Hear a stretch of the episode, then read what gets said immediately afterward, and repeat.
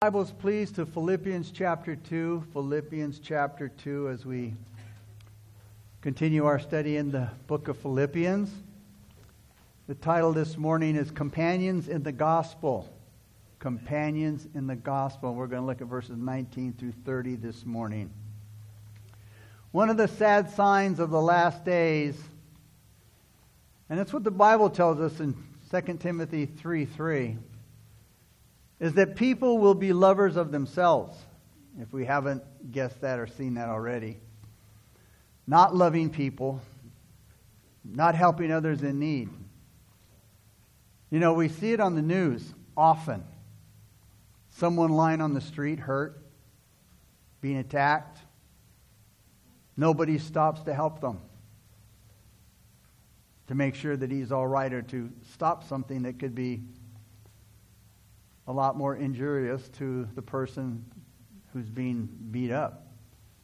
We've seen on the news people assaulted and people passing by. No one stops to help or call for help. You know what they're doing? They're taking videos. Videos of an assault or somebody in need. It's also dangerous to get involved these days because you could be the end of, you could end up being hurt. Not to mention helping someone maybe might get you sued. So there might be that this might be why we don't see many good Samaritans today. Is it because people's hearts have become hardened and desensitized? Just mind their own business? In order to protect themselves. Maybe sacrifice and service that we learned about in our last time together in verse or in verse 17 in our last time together. Maybe sacrifice and service used to be qualities that people practiced. But somehow they don't just seem to fit in our society today, in our so called modern civilization. Even in Paul's day, concern for one another wasn't a popular quality. The Christians at Rome weren't too interested in the problems at Philippi. Paul couldn't find one person among them willing to go to Philippi. Times haven't changed much. In verses 19 through 30, Paul is is still talking about the submissive mind that he described in the example of Jesus Christ in verses 1 through 11. Jesus was the example of sacrifice, is the example of sacrifice. He's explained the workings of the submissive mind. That is Paul. He's explained the workings of the submissive mind in his own experience in verses 12 through 18 here. Now he's going to introduce us to two of his helpers in the ministry Timothy and Epaphroditus. And he does so for a reason. Because he knows that his readers will probably say, you know, it's impossible for us to follow such wonderful examples like Jesus and Paul. You know, it's like, come on now, Jesus was the Son of God. Paul was a chosen special apostle who has had, who has had unbelievable spiritual experiences. So, this is why Paul introduces to us two ordinary men. Two ordinary men that are Christians. Two ordinary men who weren't apostles or great miracle workers. Paul wants us to know that the submissive mind is not some bonus that only a few special chosen people enjoy. The submissive mind is a necessity for Christians and for Christian joy and something that all believers can experience. Let's begin now with chapter 2 and verse 19. And Paul says, But I trust in the Lord Jesus to send Timothy to you shortly, that I also may be encouraged when I know your state. In other words, Paul was saying, I'm hoping to send Timothy to you pretty soon. Now, Timothy was one of the better known friends of Paul. And I'm going to give a little bit of history on Timothy. Timothy's mother and grandmother were both model Jewish women. His father was Greek, but he may have died when Timothy was young, and so he was raised by his godly mother and grandmother, who gave him a good working knowledge of the Old Testament scriptures. Timothy was Paul's son in the faith and seems to have been saved at the same time at the, yeah, at the time of Paul's first missionary journey to Lystra in Timothy's mother's house. When Paul chose Timothy to be one of his companions on his second, second missionary journey, Paul circumcised him to make him more acceptable to the Jews. Paul always went to the synagogue congregation first when he entered a new town. Timothy was with Paul at Philippi, Thessalonia, uh, uh, Thessalonia, Berea, but he stayed behind in Berea with Silas when Paul went on to Athens. When Timothy joined Paul in Athens, he sent him right away to Thessalonica. Timothy rejoined Paul at Corinth, bringing good news about the Thessalonian church. And on the third missionary journey, he was with Paul during his long stay at Ephesus. And then Paul sent him to Macedonia and Corinth. And since his name appears in the letter that Paul wrote to the Romans from Corinth, we know that Timothy was with Paul when he returned to Corinth himself. And as Paul started out for Asia and Jerusalem by way of Macedonia, Timothy was one of those who went ahead to wait for Paul at Troas. Timothy was with Paul during the time of his first imprisonment in Rome. And after Paul was released, his various activities and journeys, they're not, you know, clearly recorded for us. And Timothy seems to have gone with him to Ephesus. And it seems like Paul left him there to take care of the needs of the church there, while Paul himself went, to, went on to Macedonia and Philippi and Asia Minor and probably Spain. The last time Timothy is mentioned comes after Paul's rearrest and his strict confinement in Rome with his execution pending. Paul wrote to Timothy, and he urged Timothy to come before winter and bring his cloak and his books. And according to Eusebius, Timothy was the first bishop of, of Ephesus. And according to Nicephorus, Timothy was clubbed to death at a feast of Diana for condemning their depravity. And at the time that Paul was writing to the Philippians, Paul was hoping to send Timothy to Philippi so that he could bring back to Paul news about his friends who were there. Many of the Philippians had known Timothy since the time that he had come to town with Paul to start their church. Paul couldn't have chosen a better man or one that he loved and trusted more than Timothy. And he sets Timothy before the Philippians as an example of victorious service. And whether or not Paul actually did send Timothy is basically a matter of speculation. Let's look at verse 20 now.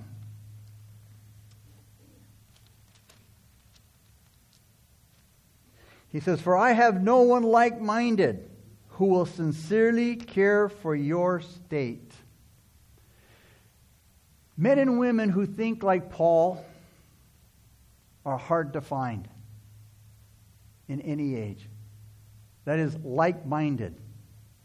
They think like Paul, they work like Paul, they serve like Paul, they're committed like Paul, or any other committed servant of God.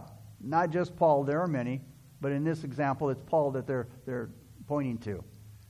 Paul says, I can't find anybody that has a mind like mine. He wasn't boasting, but I want somebody to serve with me, man, that's going to go where I go and or, or, do what I need them to do or to be committed to ministry, to help me, to whatever the call is. Men and women who share his genuine, painstaking, self sacrificing care for the spiritual needs of others. That's what he's looking for. And it would seem that in all of Rome, Paul couldn't find a single Christian that he could send to Philippi. Now, there may have been some who had the necessary talents, but they didn't have the time. Same thing happens today. There may have been somebody who had the time and the talents, but they didn't have the character. But in Timothy, Paul found somebody who was like minded. Timothy was spiritually gifted, and you know what? He was available. That's a rare combination. Timothy just had a natural way of caring for people that enabled him to be successful in service. True service. You see, a true servant of God is able and willing to serve whenever called upon. As Paul said in 2 Timothy 4 2, Timothy, be ready in season and out of season. That means being ready all the time. Getting a call at 2 o'clock in the morning. Hey, we need you.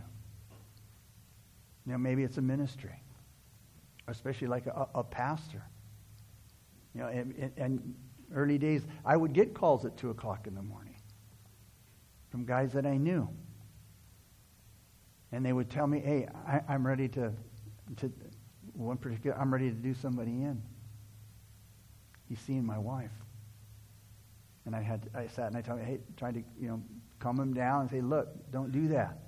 It's not going to solve any problems. And, and I just start to share with them. I get calls from guys say, hey, I have a pistol in my hand right now and I'm ready to do myself in. Don't do it, bro. It's not, you know, that won't be the end. That will be a beginning of a whole new journey that you don't want to go on. And so you get those calls. And you can't say when somebody is that, in that state of mind, bro, you know what? Uh, if you look at the clock, hey, can I call you in the morning? They need you now. They need you now. And again, those are some of the extreme situations that you could be in. But you need to be ready in season and out of season. We're on call as Christians 24 hours a day. One day, Paul would know, knew he would be judged when Jesus Christ appeared. It would do all of us good to occasionally think about the fact that one day we are going to face God and the works will be judged also. For one thing, this realization that one day we're going to sit before the, the judgment seat of God would encourage us to do our work carefully and faithfully. Understanding that God will one day judge our works will encourage us, or should encourage, encourage us to keep us going. In season and out of season, even in the most difficult times, we are serving Him. Him, not ourselves. Verse 21. For all seek their own, not the things which are of Christ Jesus. And the New Living Translation is Sounds like this All the others care only for themselves and not for what matters to Jesus Christ. You see, the trouble with the local church and Christians today is a lack of true commitment. And this isn't a message of condemnation, it's a reality. You see, Paul's pointing it out at his time. And it's still a reality today. Nobody has the time. And few are willing to make the time, to make a sold out commitment to a task. Our churches are full on Sunday mornings and empty the rest of the time. You say, of course, we don't go to church throughout the week, but there are a lot of things that can be done all through the week. The same faithful few do nearly all the work. And it's hard to find anyone who will make a long term commitment to do anything, whether it's to teach a Sunday school class or help in the nursery or do visitations. An illustration is given by a missionary who had gone out to Africa, and he served in Africa for 50 years. And he was talking about the tendency today for people to go on, on summer trips or make short term commitments. Now, that's not a bad thing. He said, but it's sad that there aren't more long term commitments. David's servant Barzillai in 2 Samuel 19:36 said to David, speaking of himself, he said, "Your servant will go a little way with you, David." How nice. He was willing to go a little way across the Jordan with King David. What Barzillai said to King David pretty much says it all for much of the attitude of the times our time and Paul's time. And when Paul wrote this verse, He was accusing them of having the spirit of Laodiceism, which is the spirit that wants the best of both worlds. It's the spirit that says, me first. Luke 9 59 and 61. There was a man who was being called to be a disciple. And he said, Oh Lord, let me first go and bury my father. Another so called disciple said, Lord, I'll follow you, but let me first go and bid them farewell who are at my house. See, if we have this me first attitude, we're not ready to be a true servant of God. Because true service is Jesus first. True service is total service. And that should be clear when we remember that we are called to handle the things of Christ. We are to be, we are to be, our hands and our feet and our eyes and our ears and our mouth are to be extensions of Jesus Christ. We are called to carry on the work of Jesus Christ. He himself, it says, who took upon himself the form of a servant. Jesus went all the way, even to the cross. How can we say, I'll go a little way, Lord, when you went all the way for me?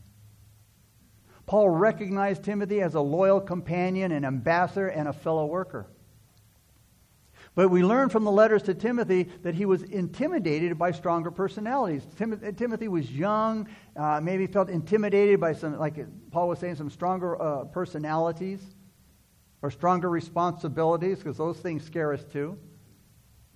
So Paul had to toughen Timothy up. Paul had to toughen Timothy's determination and remind, remind Timothy that he has to go all the way in his commitment to Jesus Christ. Verse 22. Therefore, I hope to send him at once, as soon as I see how it goes with me. So,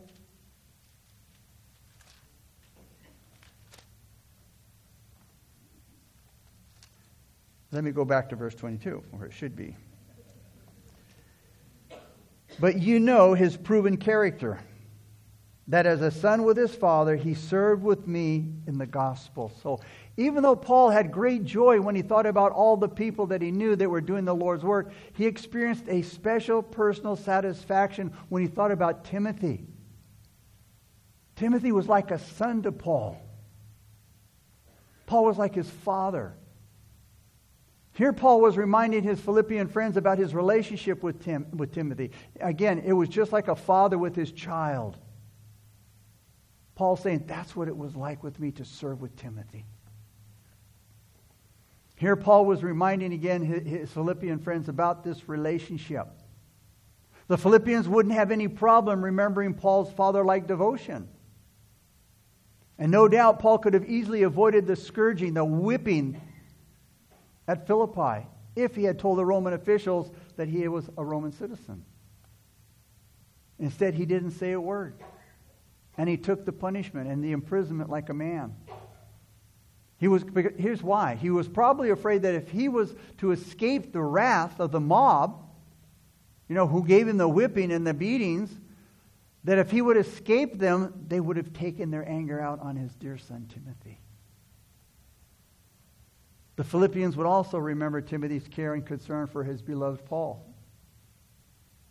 The younger man, Timothy, he was here, there, he was everywhere, looking out for the interests of Paul and the church. When Paul wrote verse 22 about Timothy's service, he used the word uh, dulio, dulio, which means to be a slave to or to take up the slave's life.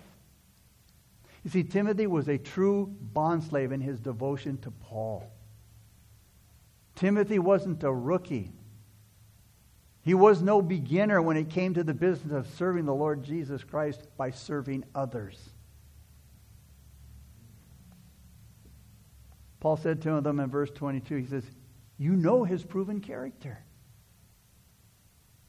Timothy, Paul said Timothy's, Timothy's service has passed the service test. Timothy's service has passed the test. Verse 23 and 24.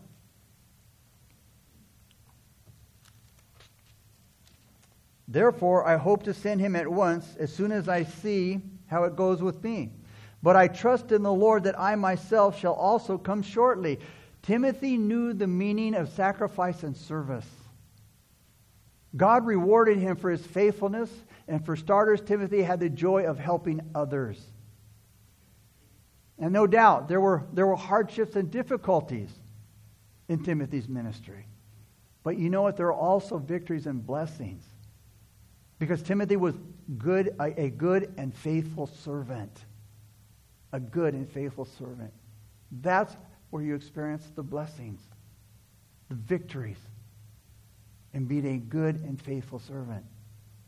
Timothy had the great joy of serving with the great apostle Paul and helping the apostle Paul in some of his most difficult jobs. Timothy is mentioned at least 24 times in Paul's letters. Timothy, Timothy, Timothy, Timothy this, Timothy that, because he was always there for him. Always there for him. But maybe the greatest reward God gave to Timothy was to be close to Paul. To choose him to be Paul's replacement when the great apostle was called to heaven. Paul himself wanted to go to Philippi, but he had to send Timothy in his place. But can you imagine what an honor that would be?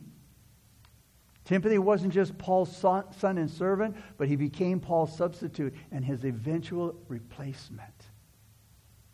Man, that speaks awful high, highly of, of, of Timothy. Timothy's name is held in the highest respect by Christians today, and we're talking about him this morning.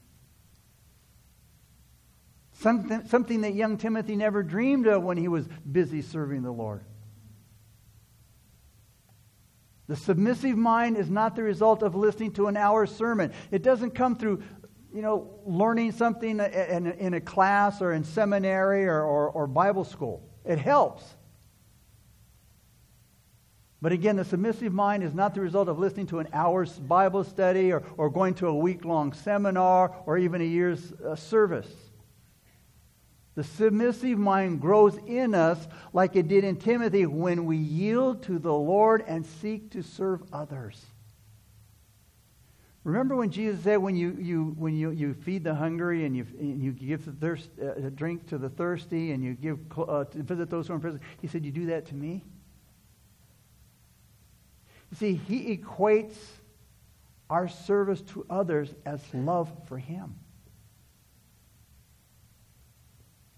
He equates serving others as love for him.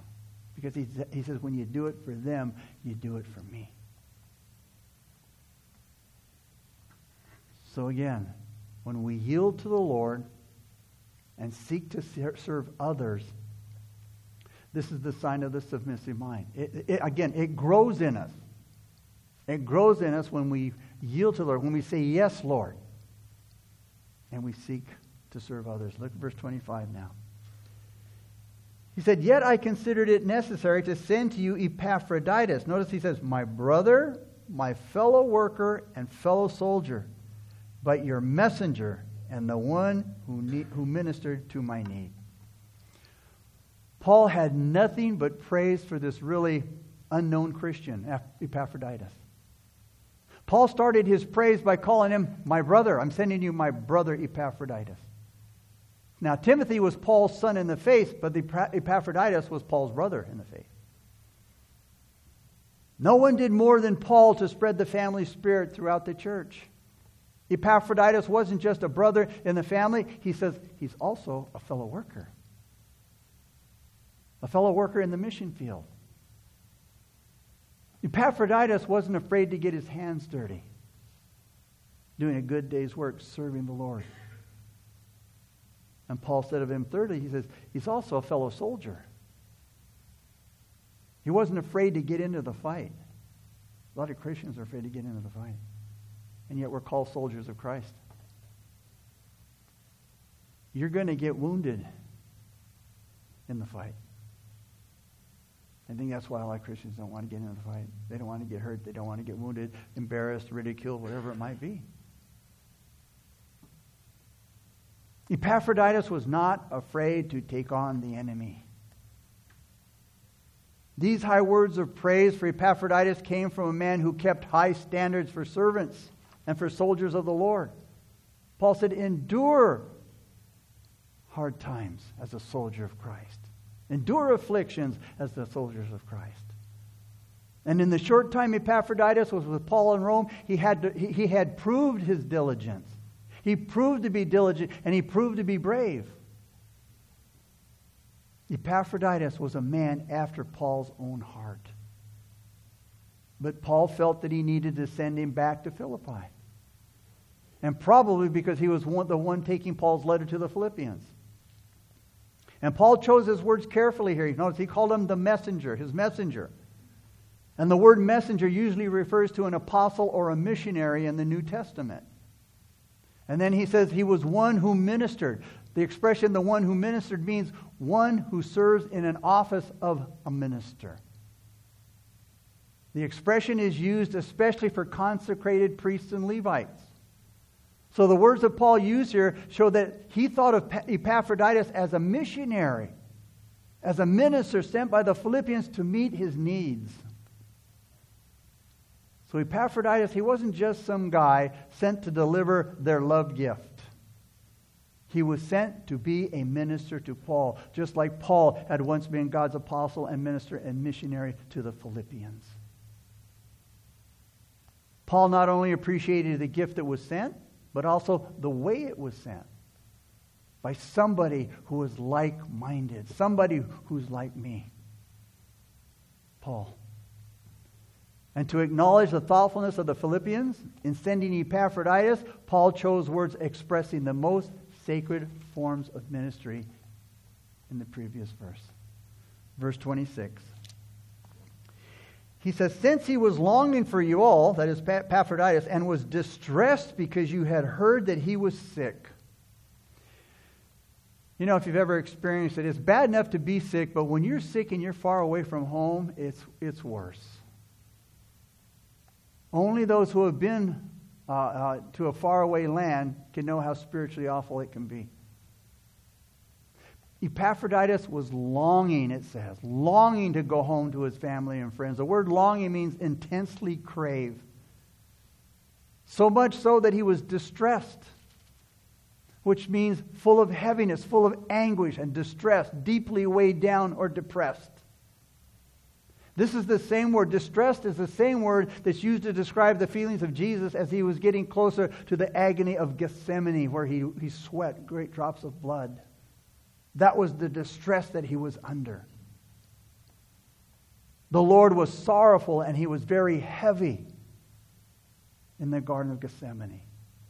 The sorrow that, that, that weighed upon, the, weighed upon uh, his soul and prompted him to urge Peter, James, and John to pray with him. It was the kind of sorrow that had taken over the heart of Epaphroditus here. But what interested Paul was the cause of, of Epaphroditus' depression. It wasn't because he was sick, it wasn't because he was far away from home. Epaphroditus was, wasn't depressed because he was sick and far away from home and because he was around strangers. What bothered Epaphroditus was he was concerned that his family and his friends at Philippi would worry about him. In other words, his, his depression was caused by, it wasn't caused by self pity. It wasn't a woe was me thing, which is the usual, usual cause of so much you know, heaviness of heart. His depression was caused by an unselfish concern for others. He didn't want others to be worried about what he was going through. Verse 27. For indeed, notice Paul says, For indeed he was sick almost unto death, but God had mercy on him, and not only on him, but also, but on me also, lest I should have sorrow upon sorrow. Epaphroditus had been seriously sick. Paul wanted the Philippians to know that he almost died. But Epaphroditus got well by the mercy of God, and Paul saw that, saw that as another sign of God's mercy to Epaphroditus and to Paul. Paul was spared the sorrow of losing the fellowship of a man that he felt a like minded spirit with, Epaphroditus, as well as Timothy. And Paul escaped the sorrow that he would have felt if Epaphroditus would have died because of his efforts to minister to him. Plus, Paul didn't have to bear the added grief of knowing it was the Philippians' kindness to him that had caused him to lose a friend or brother and brother. Verse 28. Therefore, I sent him the more eagerly, that when you see him again, you may rejoice, and I may be less sorrowful. Paul said, Hey, I'm going to send him back to you. Oh, I'm, I'm sorry. He says to Epaphroditus, I'm going to send you back home. He says, I'm going to send you back home as, sure as, I'm, as soon as I'm sure you are fully recovered and you're able to go. Now, Paul hated to let him go. He hated to part so soon from a man that he had appreciated so much. But Paul was a, was a selfless person. He wanted the Philippians to be able to rejoice over Epaphroditus' recovery and his homecoming. And that they'd be happy when he got there safely, and he would be full of news about Paul. Because Epaphroditus probably had a lot of long talks with Paul. And they were probably anxious, he was probably anxious to share those, those, those long talks with family and friends. So the departure of Epaphroditus would leave a huge emptiness in Paul's life. Because again, you know, when you meet those kind of people, and especially in ministry that you serve with, and they're always there when you need them, and they volunteer their help, and, and I'll come, and, and they were, they're always there, and, and, you know, and God moves them out, man, that leaves a big hole. Because it's hard to find people like that. And that's the kind of love that Jonathan had for David. In 1 Samuel chapter 20, verse 17 and 18, the New Living Translation says it like this Jonathan loved David as he loved his own soul. And then Jonathan, Jonathan said, Tomorrow, speaking to David, King David, tomorrow, King David, we celebrate the new moon festival. You will be missed when your place at the table is empty. Whenever Paul would look at the corner of the prison where his dear friend and brother sat, he would miss him. But you see, if he had died, he would have been twice as sad. But in this case, he, wouldn't, he would be less sorrowful because he didn't die. Paul was never selfish. He loved Epaphroditus and he wanted to do what was best for him. And you could hear Paul say, You can't stay here, my friend. I don't know what's going to happen to me, but you need to go home. And you can hear it in his words in verse 28 when he says, Therefore I send him the more eagerly that when you see him again you may rejoice, and I may be less sorrowful.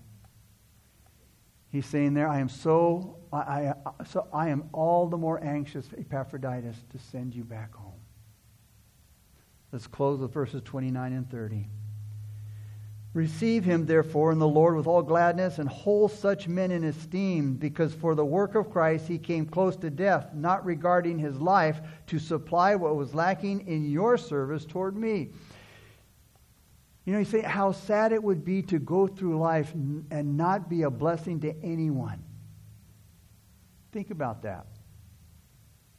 How sad it would be to go through your whole life and not to be a blessing to anyone. You know, to be a Christian your whole life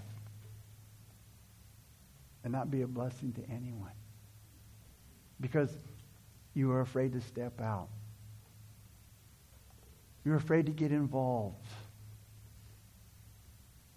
You're afraid to say yes to the Lord. To know that you just went to church all your life, but were never a blessing to anyone especially the Lord. And you know, and I can speak from experience because I, I, did that for 16 years when I was a Christian. I would go to church and do very little as far as ministry is concerned because I was afraid. I, I, I don't have this. I can't do that. It was an inconvenient time. And so when I went on, on my 40th, 40th birthday, you know, I just sat and began to think. I thought, man, I'm over the hill. I'm really over the hill now. I'm almost on the hill. Um, I thought, man, I got more years behind me now than I probably have in front of me if God is gracious. And I thought, man, I just don't want to look back on my life. No, I just went to church. I said, I want to do something for the church in serving the Lord. And so it was, it was scary, but I told the Lord, I'm not going to say no to you anymore. And I'm glad I didn't. I wouldn't be right here this morning if I kept saying no. So and, and, many other things that, that, God has allowed me to do to go serve in, in, South America at conferences for, for several years with, with Pastor Rawl and, and, other guys and, and teach in South America leadership conferences. It's neat things, meeting people, you know, there and, and just the neat things that I, have got to, to experience. And, and because, again, you will, you will be blown away what God will do with you when you quit saying no. And don't be afraid because the grace of God will keep you wherever you go, wherever He sends you. He'll never send you where His grace won't keep you. He will never do anything to harm you, to hurt you. And so I hope for the new year that, that, that we would think about that. I just don't want to go to church. I am the church, and I want to serve the church. Epaphroditus was a blessing to Paul. He stood by Paul in his prison experience, and he didn't even let his own sickness get in the way of, of his service to the Lord. What great times Epaphroditus and Paul must have had together. But he was also a blessing to his own church. So Paul encourages the church to honor Epaphroditus because of his service and his sacrifice. Clearly, it's Jesus who gets the glory. But there's nothing wrong with the servant receiving honor, Paul says. He says in 1 Thessalonians 5 12 and 13.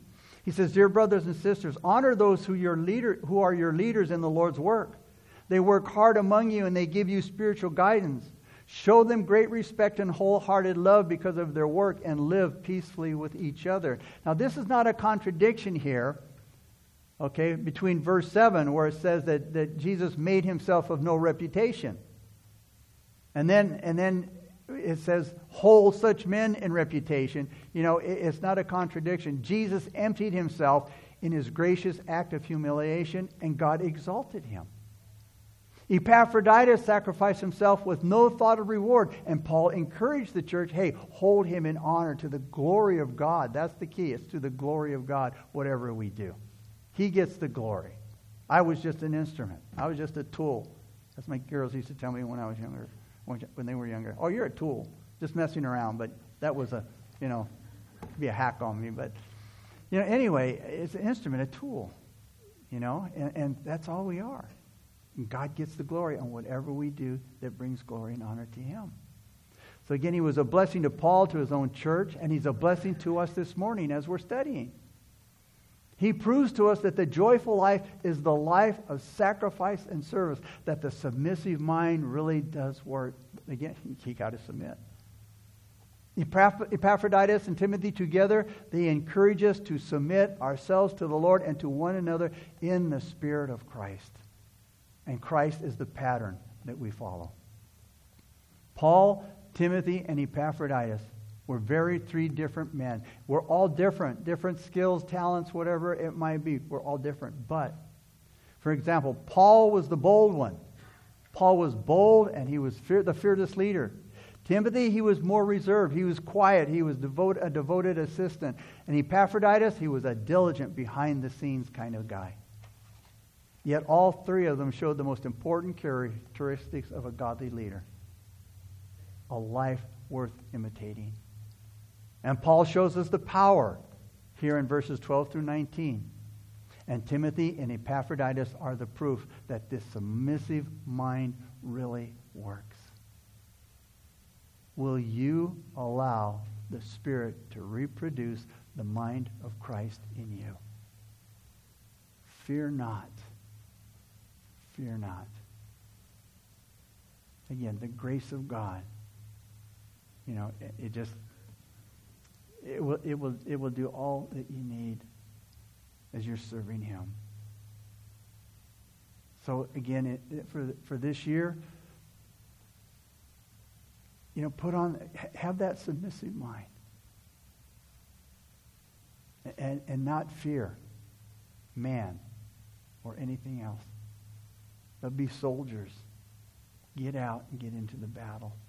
Father, we thank you so much for your wonderful word, Lord. We thank you for your goodness and your grace. And Father, we thank you that uh, you give us this encouragement and you show us examples of ordinary men and ordinary women that you call to do extraordinary things. Because you're the, you're the drive, you're the power, you're the mind, you're the wisdom and the guide behind us all. And Lord, us, Lord, help us to lean upon you, Lord, to trust you, to love you with all of our soul, mind, and strength, God. To go where you send us, to come when you call us, God, and to stop when you say no further. That submissive mind. Father, to be ready in season and out of season. We thank you so much, Lord. We thank you for the offering we'll receive today, Lord. We thank you again for your goodness, your faithfulness, and your generosity, Lord. How you take care of us as a loving Father. We pray these things in Jesus' name. Amen. All right.